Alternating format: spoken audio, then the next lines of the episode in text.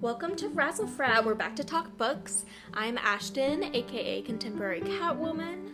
Hi, and I'm Lila, um, Eclectic Earth Witch. So, how have you been since we recorded last? What's new with you? Um, a lot of work, uh, just kind of keeping things busy, trying to read a book a week. It's gotten a little dicey. It's very noble. yeah, but um, but how are you doing? I'm good. I officially ended my position at the literary agency I was working for, which was sad, and I miss them all, but it was a great experience. Um, and I'm hoping that I can use that experience to get a full time job elsewhere soon. Um, so I same. I've just been really busy with work, picking up more hours um, at my retail job.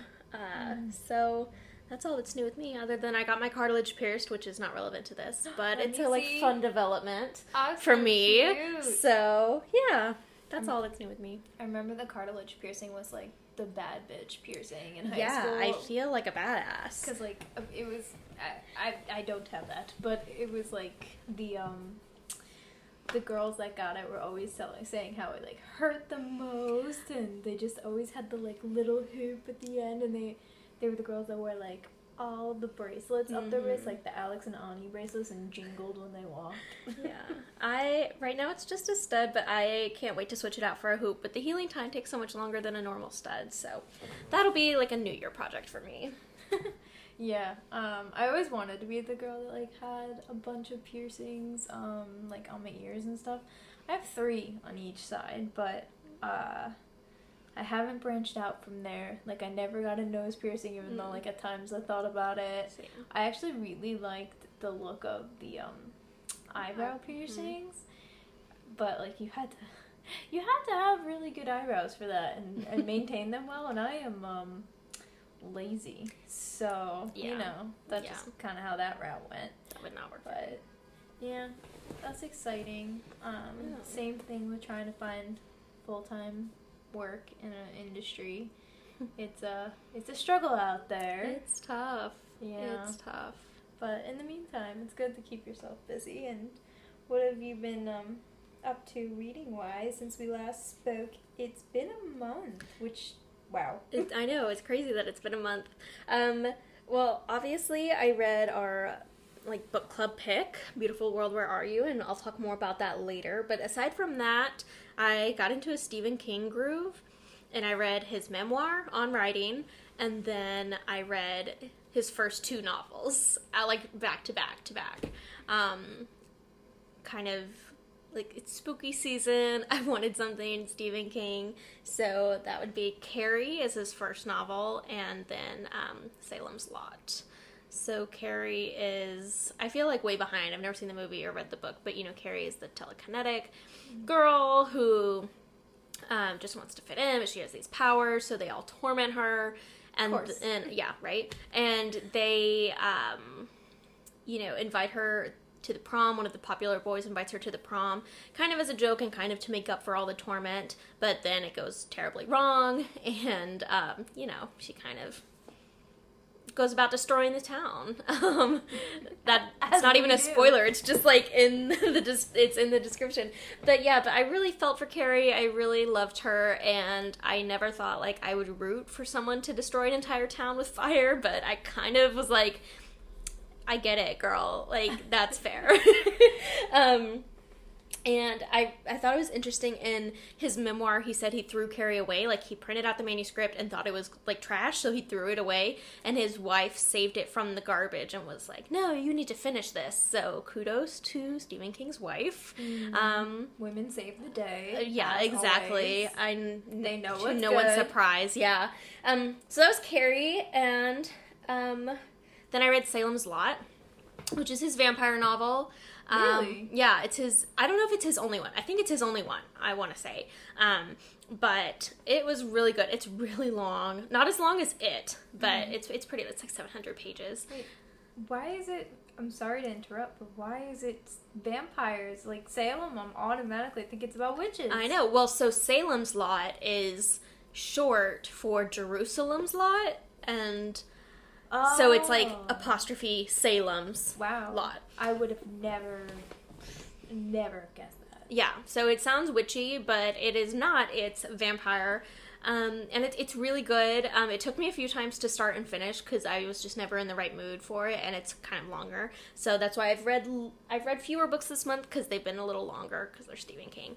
But it was really good. I gasped and I was like really invested in the characters, and I think this is the book that kind of turned me on Stephen King's style because when I read it, I was like, oh my god, where's your editor, man? Like, so much of this needs to be cut. But with Salem's Lot, it's a lot of the same. He writes like in a very verbose style, and you're like, do we really need all this? But then it all kind of came back later, and I felt, I think I was so invested in how the story turned out and the characters because he gave me all of the background of the town and those characters. So it wasn't entirely necessary, but it was part of the reason that I felt so absorbed in the novel. So it kind of, kind of grew on me. But I don't want to read a book like that all the time. Mm-hmm. But it was a nice break. So yeah, so those are my first two for the month. Um, what have you been up to? More diversity than me, I'm sure. Um, yeah, I I have not read any Stephen King, and um, I'm not good with spooky. Uh, I I'm gonna try to branch out, but so I've mentioned if anybody's listening from episode one, um, Hi. uh, I did read Joan Didion's White Album, so it kind of sadly was my first Joan Didion foray, and it was a, it's a collection of essays, so it's nonfiction, published in 1979, and believe it or not, it was remarkably relevant for even something I read as today because it's like a small sharp stab in the heart a little that society has not progressed as much as we would have liked. Um, she kind of reflects on her journalistic travels between the years 1966 and 71. She's from Los Angeles, and um, she encounters all different kinds of people, like political figures, religious figures, socialites, and even like Jim Morrison. Like there's a there's a scene where she's in the studio with the Doors and she's watching them riff off each other, and it's kind of like a different look at the the Doors band because Morrison wasn't even in the picture throughout most of the narrative she's talking about. It was like afterwards uh, he comes in like kind of just grumpy and moody and probably on drugs, and um, she kind of was trying to showcase that like the band was more than just Jim Morrison gyrating in leather pants and stuff. um, I mean, he talented, talented but still. Um, and so it was interesting to read all this because I know she's more well known for her later works that she wrote after this, which is uh, her one of her most famous ones is uh, The Year of Magical Thinking, Mhm. which is I believe fiction. Um, and I just like for this book, like you could tell it was like her one of her first works, just be writing wise in a book because it felt younger. It felt newer. She felt less confident and sure of what she was telling you was a relevant and b um, interesting. Like why would you want to read what she's experiencing? But I thought it was great because to be honest, she just has this way of telling you what happened and telling you how she's dealing with her own emotions at the same time because she suffers from depression and migraines and all these things and it just kind of like you don't you don't necessarily sympathize with her but you understand her. And i think that's hard to convey as a writer sometimes. And she has this like quote that opens up the piece that i just love love love and it's we tell ourselves stories in order to live. So i just think that's I really like that. chef's kiss. But um yeah so that was like my little feminist book that um i was i read in september.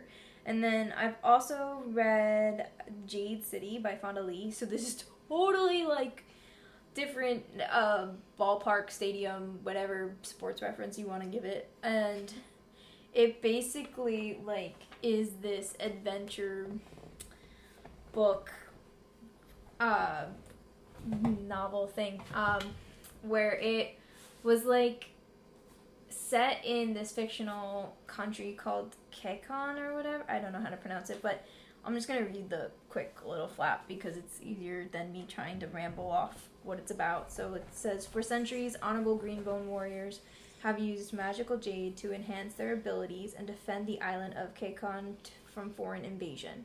Now the war is over and a new generation vies for control of Kekon's bustling capital city.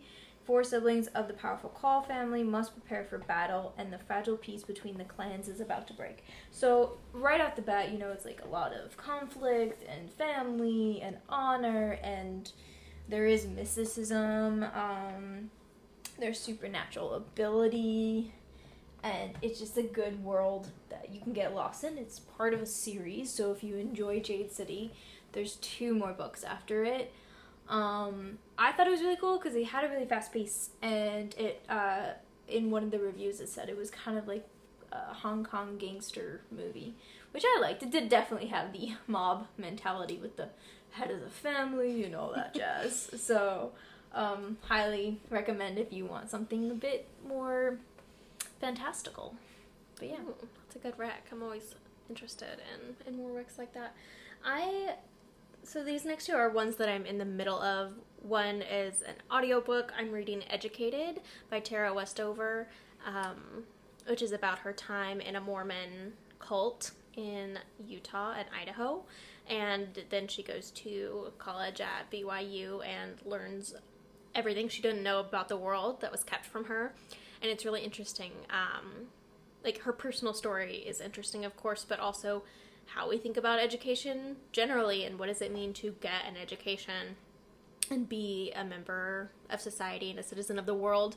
And I am really enjoying it so far. I've just started that. And then the other that I'm reading is Filthy Animals by Brandon Taylor. love that title. It's really it's so Brandon Taylor debuted last summer with Real Life, which I loved, um, loved, loved. And this is his second book. It's a collection of linked short stories about college students in the Midwest. And um, I'm only a few stories in, so I will keep you updated on that. But I wanted to mention it here. Um, I have high hopes. I really like Brandon Taylor. Yeah. And this is that's a fiction book or is it It's fiction. it is fiction. Mhm. Okay, so it's a collection of stories. Cool. Um I'm I'm reading yet another nonfiction book um called Black Swans by Eve Babitz. So this book honestly it is fiction, but she is just she's so fun. I caught myself laughing out loud on the um the subway the other day and I was like, girl get it together. Uh, but so she's she's a socialite in California. I guess I have this thing for Californian feminists. I Um, love that. from you know she was very active in the social circles from Mhm. the 50s until her until her death. And i just love how she talks about all of her crazy love affairs her obsession with proust and like she's just allowed herself to be swept away in her own passions. And she's able to admit it. She doesn't shy away from saying that you know I fucked up and I let myself be in this relationship with this toxic man and it alienated from me from all my friends and I got to the point where I avoided people that loved me because I knew how they would perceive me and I just didn't want that reality check. Mm-hmm. And she does it in such yes a poignant way but also such a funny freaking way. There was this line in it something about like I know nothing about Tibet. You can take everything that I know about Tibet and write roll it up in a piece of paper and feed it to a yak because I don't know anything about Tibet. And I was like, that is such a random freaking line, That's but funny. it's so great. And I mean, there's more to the concept of what she's Mhm. talking about later on, but it's just great. And and I think it's ironic that I, I mentioned earlier about Joe Joan Didion sitting in on the doors because uh, Miss Eve had an affair with Jim Morrison. So she's she's a she lived a crazy life, and it's great because it's like it shows that you know a lot of the stereotypical literati, as we like to Mhm. call them, the famous literary sectors and Mhm. people that uh, roam between them, are typically in New York and the city.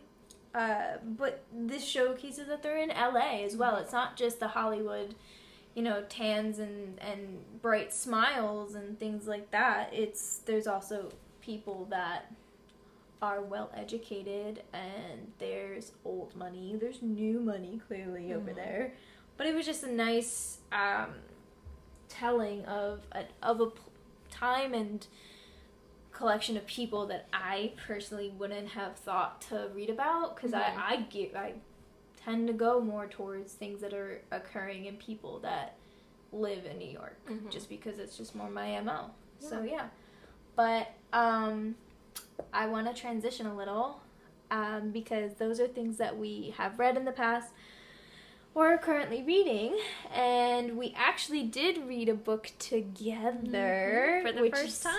Yeah, because uh, we've gone back and forth talking about books and Mhm. giving each other recs and reading them at different times. So we made the ambitious attempt, which we succeeded Yeah, on. Yeah, there you go, us.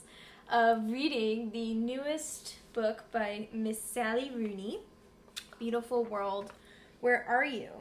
So, um, I just wanted to say that before we like give you a little review of what we thought and what the book's about. Um, we'll try not to give you any spoilers. So we're gonna rate the book, um, and we're gonna give it a razzle frat rating.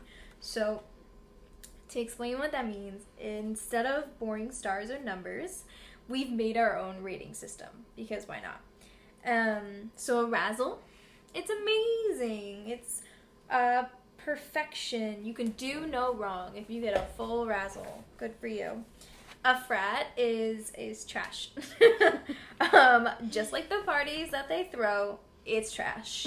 uh, empty beer cans, a tapped keg, and just you feel gross. you know, you know, someone's underwear is lying on the floor, and you don't want to touch it. So you know, hint of regret in the air, I guess, is a frat. And then a razzle frat is obviously a mix. It's like beautiful garbage, you know. It's kind of like it smells. It's a little weird, but you still look at it. It's like you Mhm. know when they take the garbage art thing that they do Mhm. play in places and they like repurpose. yeah, yeah, garbage, it's yeah. like mm, yeah. you know, it's kind of like our our concept of Rory Gilmore. Oh my gosh. Yes. I think she's a razzle frat For Um, sure. Sure, we sure. love her. We hate her. We gotta have her. You know, it's all those. Yes. It's You love to hate her. You hate to love her. Yeah, Same thing. mixed feelings. Yes. Yeah, no. And then, so the rest, if we give like a half, a quarter, whatever we decide, because there's really no rules in this world that we live in, um, you'll you'll pick it up, and if, if you don't, it's, it's totally fine too. But yeah, um, do you want to give kind of the synopsis of what Beautiful World, Where Are You is about for the readers or listeners or whoever is tuned in? Absolutely. It's kind of hard to describe, so I'm going to read um, one of the paragraphs from the synopsis on the flap.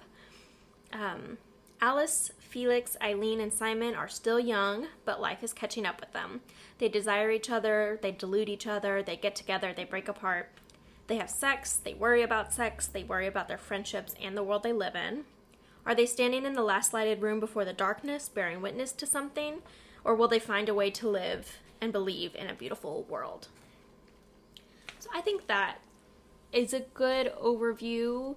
It is four main characters that we stay with throughout the book, and in between, I would say it's mostly focused on the women, and in between the chapters, um, we we get some letters back and forth between them. But the main characters in the novel, you have Alice. She is a very self-reflective novelist who has secluded herself away after a breakdown. She was in um, a hospital. Mm. Mm-hmm. Eileen, her friend from college, she's kind of a wayward working professional, just kind of floating through life and looking for meaning. Felix, uh, he's a late bloomer and he's very non-committal. He is in a relationship with Alice. Kind of. Uh, yeah, well, well, that's that's a very loose term. Yeah. Um, but he's kind of like linked with Alice, and then you have Simon. He's emotionally stunted, a workaholic in a air quotes relationship with Eileen. So you have the four characters, and they they're all they all connect to each other in different ways. Like you could like draw a diagram and lines between them and how they interact. But those are our main protagonists. Um, so I think I don't know. I thought it was very slow to start, um, which is not unusual in my experience for a Sally Rooney novel. I think both of her novels actually, uh, sorry, Normal People and Conversations with Friends. Um, I think they both started out slow, but at the end I was very invested in both of the stories, and I think that's not unlike my experience here because once I got into it and I realized who all the characters were and how they fit together, I really wanted to finish it and see where it was going, and I think I read it in like three days. Yeah. I think I had a similar experience with that, although mine was a little more out of frustration on why I was invested in it. It was a seriously slow start Yeah. for me, like more so than her previous books, which Fair. is like Rooney's typical. She builds. Yeah. That's that's just how she writes. But with this one, I feel like I was just like, just get on with it. Yeah. Just stop fucking around and like just say what you want to say or do what you want to do. And it took them so long to get to that Yeah. point that I was just like I pulling my hair out a little. Yeah, there's background and then there's too much background and I think she yeah, I will agree with that and I think it was frustrating for me because she introduced these characters without giving us much about them. And then there were a couple of pages later like early on in the book but where she just spilled their whole histories like in one page. You know what I mean? So it wasn't like "Whoa." Yeah, so it's like, wait, who are these people? How do they know each other? And then all of a sudden you get three pages on like, you know, from Eileen's childhood to where she is now. So it felt like very disproportionate and like weird. I will say that about the beginning. Although the way you just said that kind of makes me think it's it's sort of like the concept of when you meet a new friend. Mhm. So you connect or whatever, you meet a new friend, you learned a little bit about them that makes you be like, okay, I, I want to hang out with this Mhm. person again, or I want to drink with this person, or I want to, Mhm. you know, go home with this person, whatever. And you you focus mainly on those points of connection in the Mhm. beginning. So it's a very slow build and it's very superficial Mhm. and then you hit a turning point in a relationship where a friend becomes a best friend or Mhm. a confidant or whatever and they become more to you in your in your Mhm. life and then you start spilling all of your past or or more of your personality that you don't always show right up Mhm. front and i feel like that's kind of what Yeah. that is Yeah. now that i think about it i didn't think about that before but the way you just phrased that it's kind of like gaining a new friend Yeah. And it was almost like Rooney was like, okay, well, I kind of trust you now, so I'm just gonna unleash Yeah. all this fucking baggage. And then you're gonna just want to know everything about me Mhm. because I'm gonna give you just enough that you're like, wait, what? Yeah. But yeah. Yeah, and that's a really good point, and I think that that's really interesting. Though, as a reader, I was frustrated with Sally Rooney. I was like, "What? Like, this is too much to absorb at one time. Like, I'm not gonna remember it all. If you give me like little bits and pieces as we go, I can store it away. But if you just give me three full pages of her whole life story, then I found myself later when they would allude to that, having to go back and like remind myself certain things about their childhoods because I got it all at once and it was hard to take in. Yeah, that's true. I mean, how'd you feel about the form of the book? It was different I loved it. than her past ones, right? Yeah, it was. I think this is her only novel that every other chapter is a letter. Well, it's like an email letter um, between Modern letters. modern letters between Alice and Eileen, and I really liked that. I think I always love a novel in letters, um, and I think that this was a really interesting way to have the characters discuss really deep philosophical topics in a way that didn't seem like I don't know if they were talking about these things in real life, I would say like, eh, I don't know, like no one really talks like that in real life. But I think when you're emailing or you're writing a letter to someone, it gives you a certain freedom um, to express your thoughts and just kind of spill everything you're thinking that maybe you don't always have in person with someone. You know, like I feel like Yeah. you have more time in between conversations to think about what you're going to say and you know i feel like when you're writing to when you're just writing in an email i would at least feel more open Yeah. Yeah, you're more thoughtful. yeah, you're more thoughtful, and I feel like you can be more vulnerable when you're not like actually. Mm-hmm. For me personally, that rang true. Yeah, I mean, like, also, I think, I think one of the contributing factors might have been that the two women conversing were very literarily inclined. Is Yeah. a word? Literarily? Whatever. It is now. It is- yep. Um, I've coined a word. Call up Webster. Genius. Um, but Alice is a novelist. She's Mhm. written two successful novels, and Sound like anyone you know, I aka know the a lot of people. We'll talk about that later.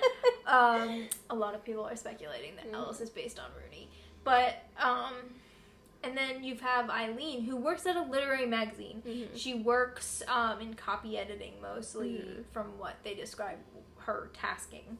Mhm. And so she's surrounded, they're both surrounded by um, people in that world, people that talk like that, um, conversations that are, are just more in the critical theor- theory sphere, is essentially. Mhm. So it makes sense that the two women who bonded over their college years, which are when you know you think you're the smartest, when you Mhm. can have the adult conversations and Mhm. you know you're you're talking about things that you never talked about as a Mhm. child and you know blah blah blah. I was a dumbass in college. Um, I mean, say still am, but I think for the two of them, they were able to reflect on all those different points and be very um, in depth with how they share their reflections. Is is just because of what type of character they represent or they Mhm. are, I guess yeah. and um, I think that's also a way for Rooney to ruminate on a lot of Mhm. different things was through these 2 Mhm. characters who are literally inclined. Because if you're reading a if you're reading a novel about I don't know like a person that works in retail, you Mhm. know I mean everybody works in retail. I've worked in retail and um and they're not say they're not like some kid putting themselves through school like they Mhm. love they love fashion or whatever Mhm. they might not be as in, you know literary inclined and might not have such crazy world views Mhm. about certain things and histories that you read about in obscure texts Mhm. which is what they refer to in half the emails Yeah. and um, or famous authors or whatever Mhm. they might not have those kind of conversations Mhm. between friends Right. so i think that Conversations with friends. oh you see what i did there um, that was intentional completely but i think that's Yeah. she kind of mm, i don't want to say it was an, an easy out what she did for her to share these thoughts and, Mhm. and feelings um, Yeah. in a very intellectual way Mhm. because she created intellectual characters. I'm not saying uh, retail workers or anything or anybody else is an uh, intellectual Yeah. person. I'm just saying But that's The what way- they do. But the way they speak. Yeah. And um you know, just the kind of language that is Yeah. chosen Yeah. is very Mhm. reflective of the kind of characters she's developed in the Yeah. book. And I think that's just I don't know, a little too on the nose. I mean, I, I love it. Yeah. I love it. I'm not I feel like I'm just completely critical right now, but I I don't know. Um don't know. That was one of my- just me. I that was one of the things I loved about it. You mentioned the language and the way they speak. Um, I think the questions that the characters that Alice and Eileen raise in their emails are things that I think about constantly. Yeah. Um, and I, but I don't know how to articulate it. And I think that they did that very well, or Sally Rooney did that very well. You know, these big philosophical questions, they seem really overwhelming. And I'm not saying the book solved them, but the book at least gave me, on multiple occasions, like a language with which to speak about these topics. Like, um, you know, it can beauty be objective? What is beauty? Is it just aesthetic pleasure? Is it a feeling? You know, where where do we find beauty? Is there a God? If so, what does that look like? Um, these kinds of questions that are mostly in my head. I felt like the characters a lot of times were describing exactly how I was feeling, and I really liked that about the novel. Um, Yeah. so yeah, it is a little on the nose, but I don't know what that says about me. But I, I really liked it, and those letters between I, Alice and Eileen were my favorite part of the book. Yeah.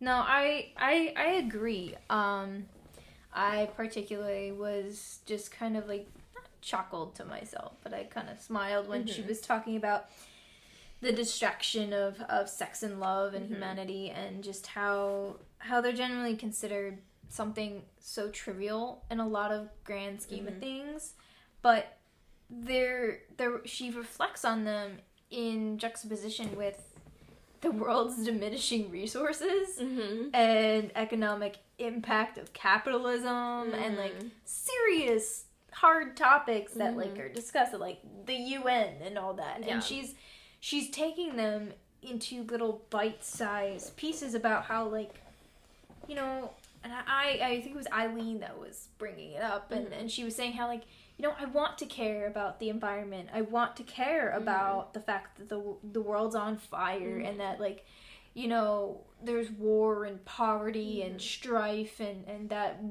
us as humans are basically shit in the bed. Yeah. we're like we're fucking things up and we're making it worse and you know i want to think about those things and i want to be cognizant of my own footprint and and how i can change it or if i can change it but at the same time i'm sitting here ruminating over whether or not a boy likes me. Mm-hmm. and um, will I ever get over this heartbreak or you know am I desirable? Like all those small things that we all feel no one's immune to these feelings um you know whether someone is into you or, or love or whatever. Mm-hmm. And I think it's just interesting how Eileen's kind of putting it out there saying I think I'm selfish. I Yeah. think you know i'm a bad person mm-hmm. because i i focus so much on these things and i become mm-hmm. so tunnel visioned and and she's saying but at the end of the day like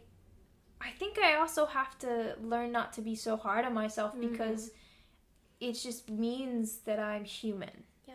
and that I have flaws just like everybody else and I think that's what just makes her want to root for humanity. That she Yeah. says something like I, I root for us to survive just because we're willing to like see all this problem these problems in the Mhm. world and and still be like okay well Mhm. wh- why didn't this fucker call me back Right. Like Yeah. like we can literally there's fires going on in California right Mhm. now and like you you can still sit Yeah. there and look over your text messages and, Mhm. and wonder what went wrong or Right. you know and look at Yeah. timestamps and stuff And- so I, I really that's a that's a good point. Like the juxtaposition is huge and it's very stark and I really like that because as I say like that's one of the things that I wrestle with all the time is I get caught up in my own selfish concerns. You know, why don't I have a job in my industry yet? You know, when am I gonna go home and see my mom? You know, just like these little things and then,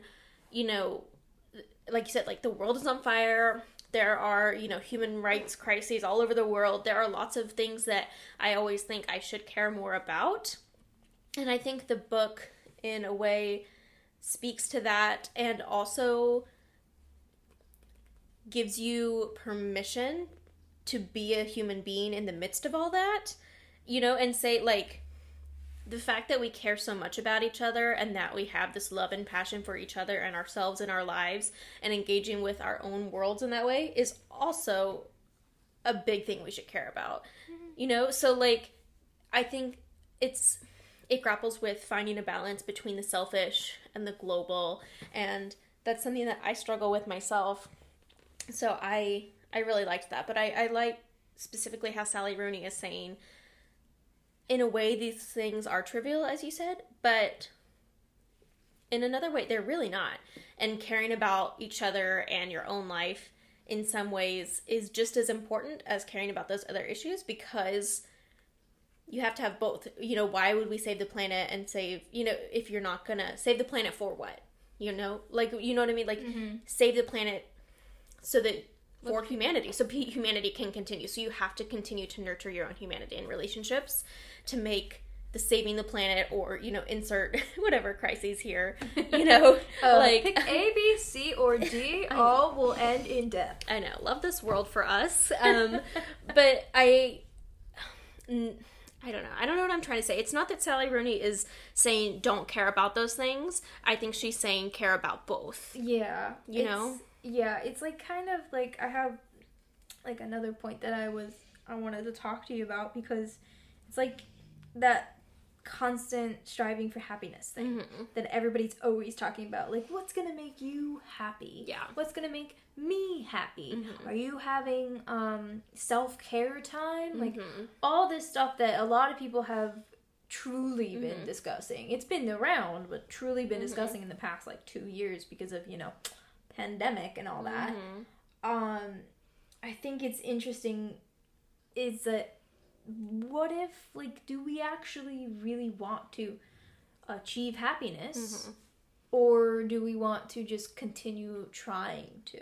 And it's like that whole the Yeah. journey is what really Right. matters. And there's a part where it's Eileen again. You can tell I uh, kind of liked Eileen a little bit better than Alice because I feel No, like I just I want to talk about them too, but just the point where um, Eileen is is kind of saying maybe I don't want to be happy. Mhm. Maybe I like being miserable. I Mhm. like being sad, and it's like that twisted pleasure of of Mhm. self pity that a lot of us sometimes live in. I know I'm guilty of it, Mhm. and I think like a lot of the things that we could talk about, which we don't need to go into too depth, too much depth, but it's that whole um sad girl phenomenon Mhm. where everybody's just kind of embracing the fact that Mhm. like we suffer from depression or anxiety or all these things. We cry a lot. Like a lot of, I know a lot of people say they take their selfies right after a good cry because when they glow or something. I'm Mhm. I, I do not glow after I've cried. I've got like dried snot and puffy eyes, and I think I look like I'm allergic to bees and got stung by a hornet's nest. Yeah, I don't have the sparkly cry gene. No, I don't. Oh my god. no, it's yeah, it's ugly. But like that phenomenon Yeah. of just embracing Mhm. being all up in your feelings and, and just being okay with not being okay. And Yeah. I think that's an interesting conversation that Sally's trying to put Mhm. forth with people Mhm. and saying, yes, this isn't necessary, and yes, it's okay, but also, do you want this to be your driving factor? Right. And I think a lot of what she's talking about in it, especially with the emails, Mhm. is what's your driving factor? What's your Mhm. purpose? Like, do you need a purpose? And oh, there's so many questions out of the questions that she poses. Um, and I haven't talked about this with anyone yet because, like, Yeah. no one I know so far has read Mhm. it. So um, I'm going all in with you. I'm so Yeah. sorry. it's fine. No, that's a good question. And I think that's something that I thought about too. And I think Sally Rooney is asking, in addition to, like, do we want to achieve happiness? Can we? Can we achieve happiness in this world? What and what does it look like? Um, and I think she's saying, you know, it doesn't have to be the way you've always imagined it. And, you know, it's important to keep asking these questions even when you are at, in a place of quote happiness in your life. Um, and i think she's also asking about personally i felt like anyway like she's asking about the ethics of personal happiness. You know like Oh is it not can you be happy? But like at times like is it even like ethical to be happy when Oh God. there is so much suffering in the world? And i think sally rooney says yes i think she says it's okay, Okay. i think she's i think um and this is my personal philosophy too that yes i think it's important and I, th- I, th- I do think it's ethical for you to be happy even in a world with so much suffering um because otherwise i think the world would have like no beauty or happiness in it as the alternative and like God, i'm not heavy. gonna i'm not gonna i don't want to live in a world like that you know so that doesn't mean like you should not care about things in the world, but I think like I think Sally's saying like you can do both. Yeah. Yeah. Yeah, that's real heavy. It Real is- deep. So, yeah, Um, but the, like I that is spiral if we continue this. Uh, that's the nature of the book. Right, I Which is why it's so brilliant. I know it really is a great book, though. Um, we'll talk like briefly, briefly about the characters themselves, just Mhm. because I feel like that's what the book is. Where it's about what we've just discussed, but it's it's told through the lens of these four individuals: Alice, Simon, Felix, and Eileen, Mhm. and um, the way they share their emotions, deal with their problems, or not deal. I was gonna say. Um, look, I'm just gonna put this out there. I think there's there's a part where Simon is conversing with Eileen, and he's saying like, I don't have that great capacity to share what I'm feeling or Mhm. tell you what I want, and you know, a lot of people, men and women, because Alice has that trait too, where they can't always um talk about Mhm. what's going on on the inside with them. And to be honest, I think all four of them are emotionally constipated. Yes, I- to different degrees. I agree. Dysfunction up the wazoo, to be honest. Yes. In that most, you know, eloquent way. I agree, and I know you mentioned earlier that you liked Eileen more. Same. I think I will say I think the book is brilliant, Mhm. but and sorry to Sally Rooney because I know Alice is basically like I know. we can like that's a conversation for another day, but like Alice is so whiny about oh me, oh my, I'm a famous writer and oh no. I- and I think that and she comments on it too. She's like, I know it may seem, you know, like I'm speaking from a place of privilege and you know, I it's not fair.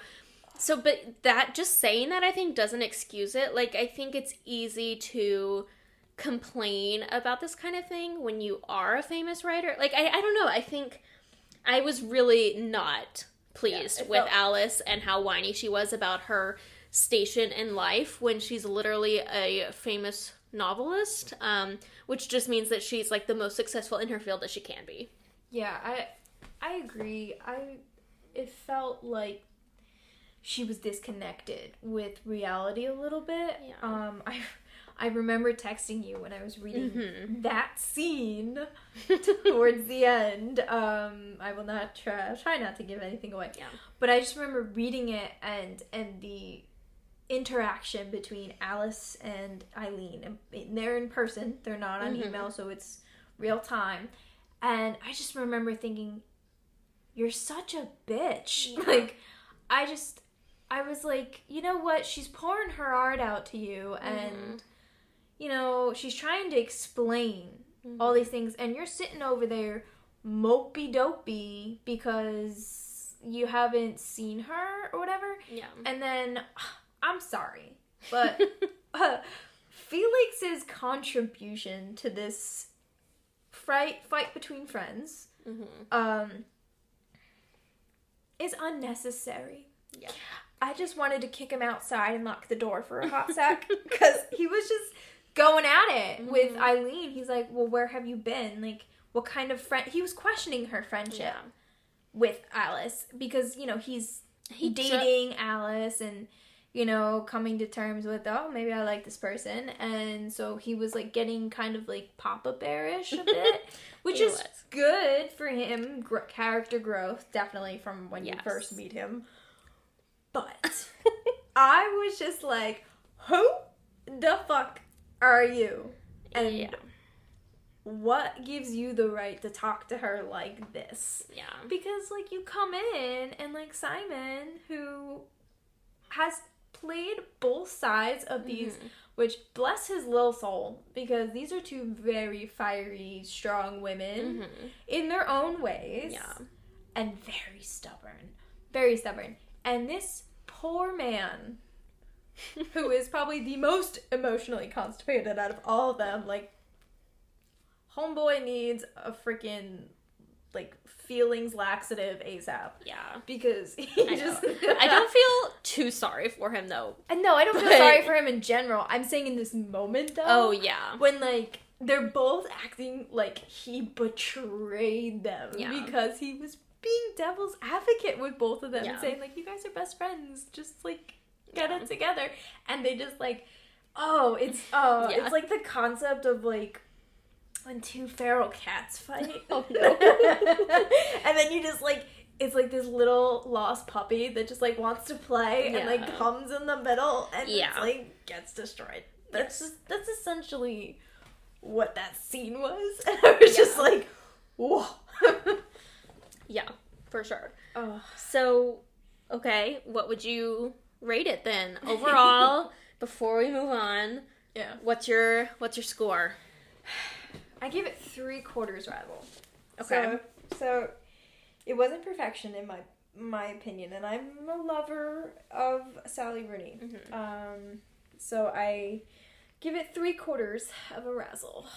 But what about you? Fair enough. I have been thinking about this. I originally was going to give it a full razzle, Oh. but I think I'm to give it like a 5 6 razzle.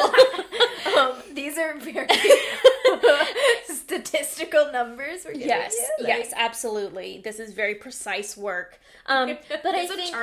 I think so. Part of it is Alice's whininess. Yeah, the I we think talk about it. The, yep, the more we talk about it, that really is just like it bugs me. I'm not saying that like just because you're successful doesn't mean you can't have problems, but the way she went about it really was not great. The other thing for me was that all of the characters really just kind of seemed like more archetypes of real people. I feel like I didn't I was invested in this story, but I don't I don't know, the characters didn't seem as real to me as like in conversations with friends or normal people.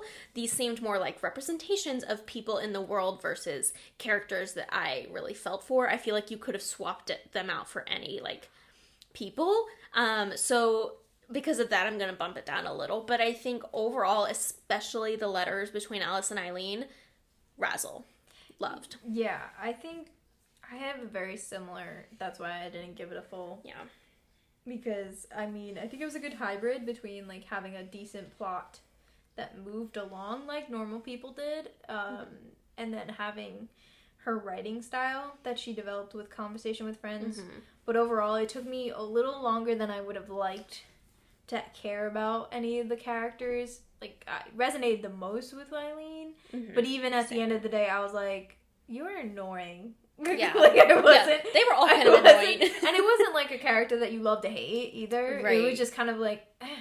like Yeah. you're a person that I probably would only call up if I knew you were buying drinks. Mhm. But um, oh my gosh. but um, you know, for me, like it just like I had to. I wasn't invested in it in enough to care about what happened to them. I enjoyed the ending.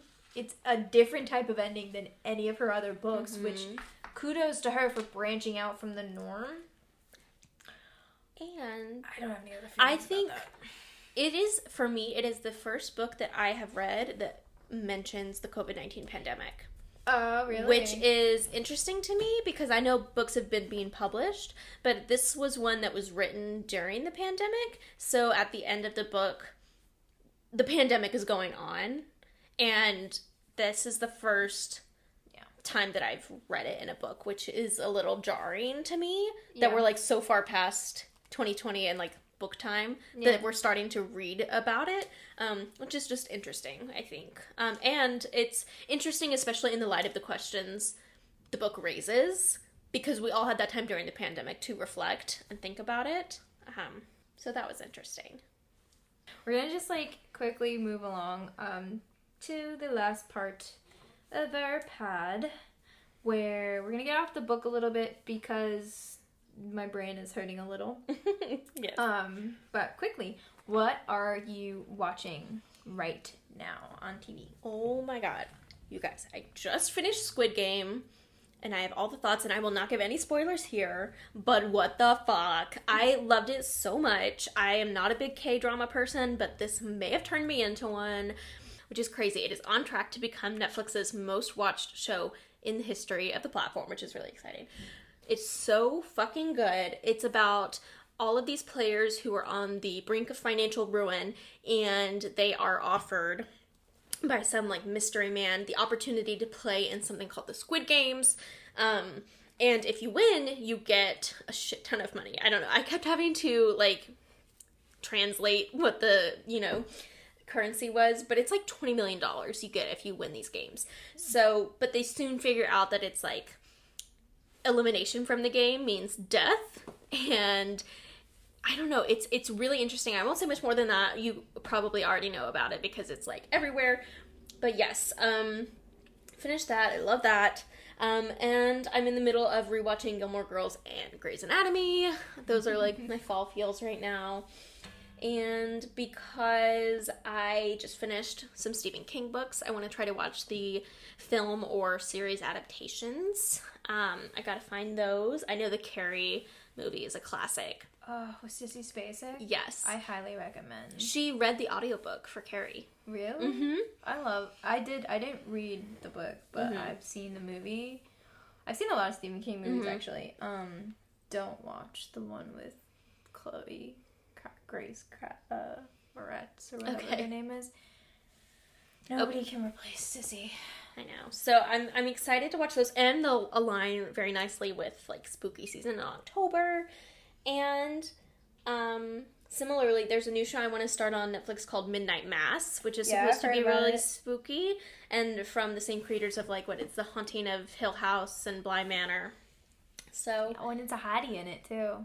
who? The hottie in it. Um, I just know he's from Friday Night Lights, Nice. I and he like has an H today because he probably sold his soul to the same thing that uh Meryl Streep did in Death Becomes Her. Mm. Um. Anyway, so yeah, and then of course my garbage reality show obsession continues, and Bachelorette new season starts next week. So yeah, that's what I'm. That's what I'm watching. It's very um very mixed, mixed bag. yeah, um, I am not on the bandwagon with the Squid Game. I see the memes. I'll probably get to it eventually. Don't make that face at me. um, I'm like a total stubborn, egotistical bitch with watching anything that people um, are popularized and are talking about. I like to wait until the hype dies down and make my own opinions because it's like, ah, I'm like, you know, it's not a phase mom. I just, it's like, I never want to be like part of the the sheep of the people. wow. I know. Just fucking Awful. call me out. what are you saying?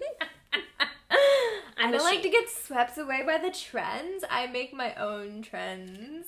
I'll have you know I did not watch Tiger King, and it has been like almost two years. Yeah, I never finished so it. So I was not a sheep there. Um, but anyway, honestly, I don't care when other people do it. I just personally, I also just never get around to it. Yeah. Um, but I have been watching. It's mid October when we're recording this. This will come out probably towards the end of the month. But I've been watching a lot of spooky things. I finally watched Scream 2. Um, I watched Scream last year because I've avoided all scary movies, even though it's not that scary. Um, It's almost funny. yeah, Yeah. it's actually I was cracking up. Um, but I don't watch that many scary movies because I am a scaredy cat and I will cry and ask to hold your hand. Whoever's watching with me, so if you want to get it in, watch a scary movie with me. I'll hold your hand. Um, anyway, How did you know? uh, yeah, it's my, it's my go-to move. um, and then more aligned with my little cheesy self, I watched the black and white "I Married a Witch," which is um, it's like a '40s movie. I want to say it is actually really progressive I've for the most it. part. It's kind of the precursor to Bewitched. Mm. Um, you know, a lot of old timey Mhm. male thingies, but like Veronica Lake, you, you know, like male, you know, domineering, like Yeah. I'm the husband, do what I say, la la la. you know, Yes. that's exactly how they talked. Mhm. Um, but Veronica Lake, who plays Jennifer, the witch reincarnate from like for like three hundred years prior. She's a badass bitch, man. Mhm. She just like wants to fuck shit up, and it's so fucking funny.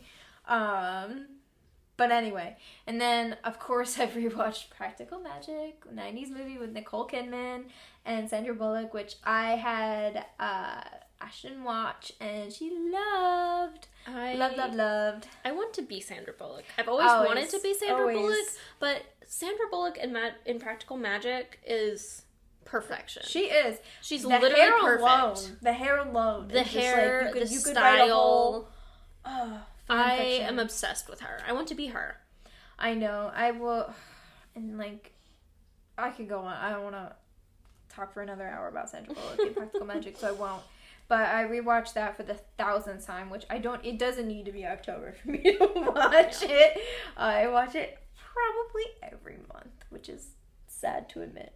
And then because of Sally Rooney, I just started rewatching Normal People, the Hulu adaptation on um on streaming, and I mm, I have thoughts about like because I've rewatched it a couple times, but like I'm watching it now in the lens of like knowing she has a more adult like these are teens into college age, and now this third novel is like full blown adult like late Mhm. 20s early 30s and it's interesting just to see her progression uh storytelling wise as a writer and just i yeah i mean i still love the show a lot for the fashion and the aesthetic and um the music in it is actually really good.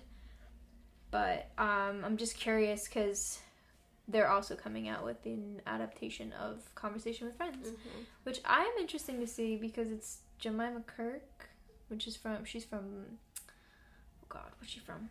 Girls. She's from Girls Mhm.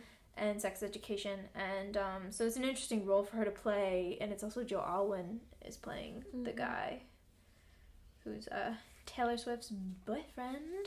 Ay. Um, but yeah, anyway, to wrap up basically uh, our lives, because we need you to let us get back to them, you know, can't keep talking about this forever. Uh, I what? mean, we could, but we won't. Yeah, I know, I know. And I want to hold you all hostage, you know, our three listeners. Um, hi, mom. um, but for reading, so I'm still on my feminist kick. Mhm. Uh, surprise! And uh, It's additionally, not a phase. I know it's not a phase, mom. Oh, I think I actually uttered that once or twice with my mother.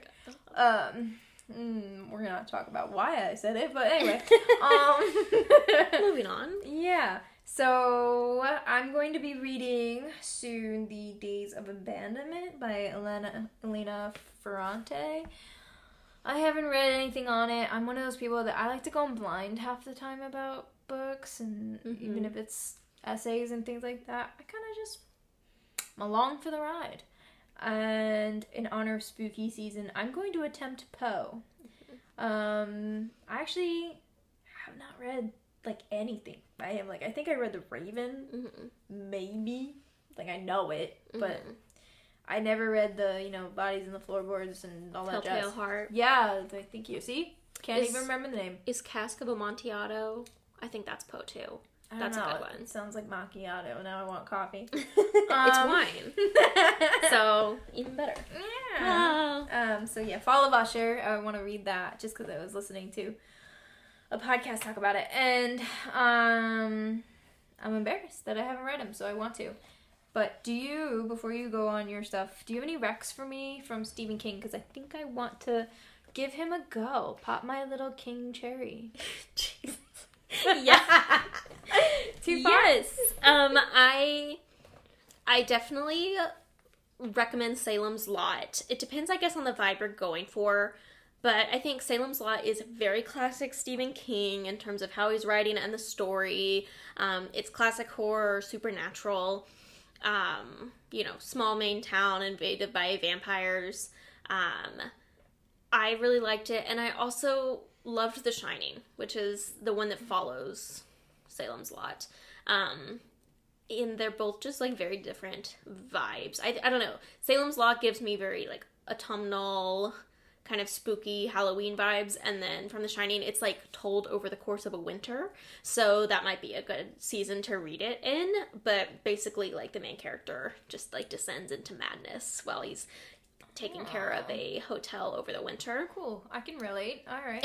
so it's really good. Um, and of course, you know, there's the Kubrick adaptation to watch, even though we I've seen it. I've I seen a lot of. Stanley Kubrick.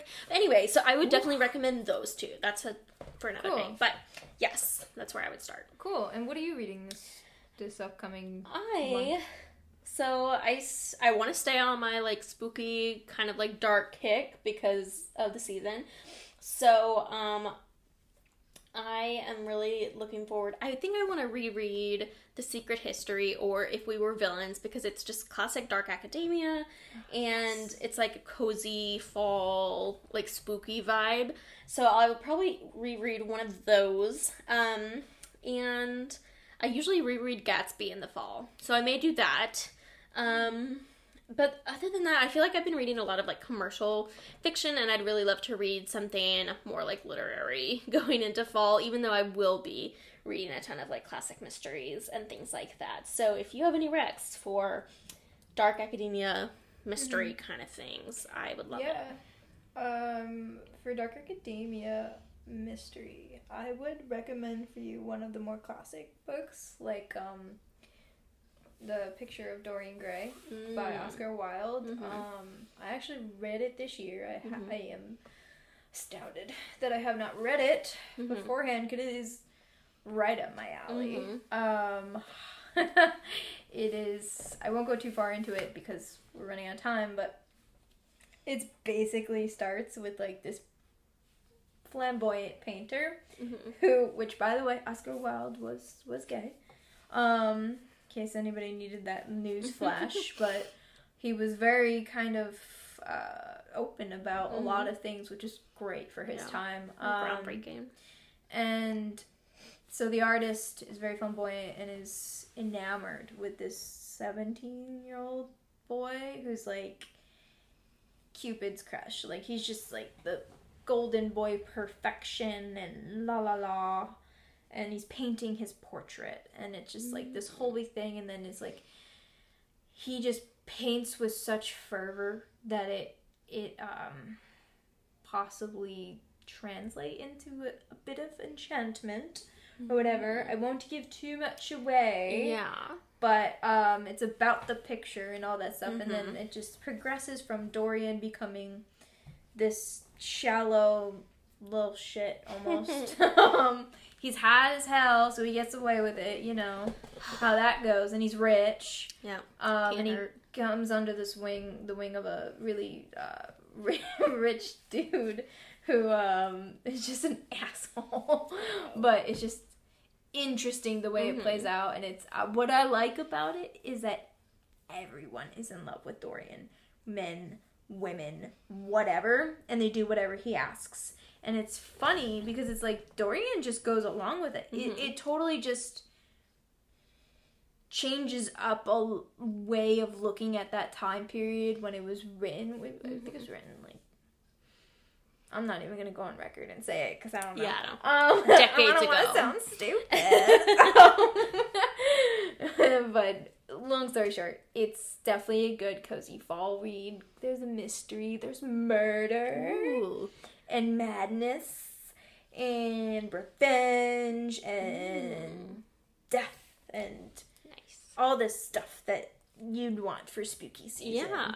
Nice. Highly recommend that one. Okay, cool. But yeah, um, I think, yeah, that's it. Um, I'm looking for Hallow forward to Halloween and some spooky activities. Mhm. Um, I do know what I'm going to be this year. Do you?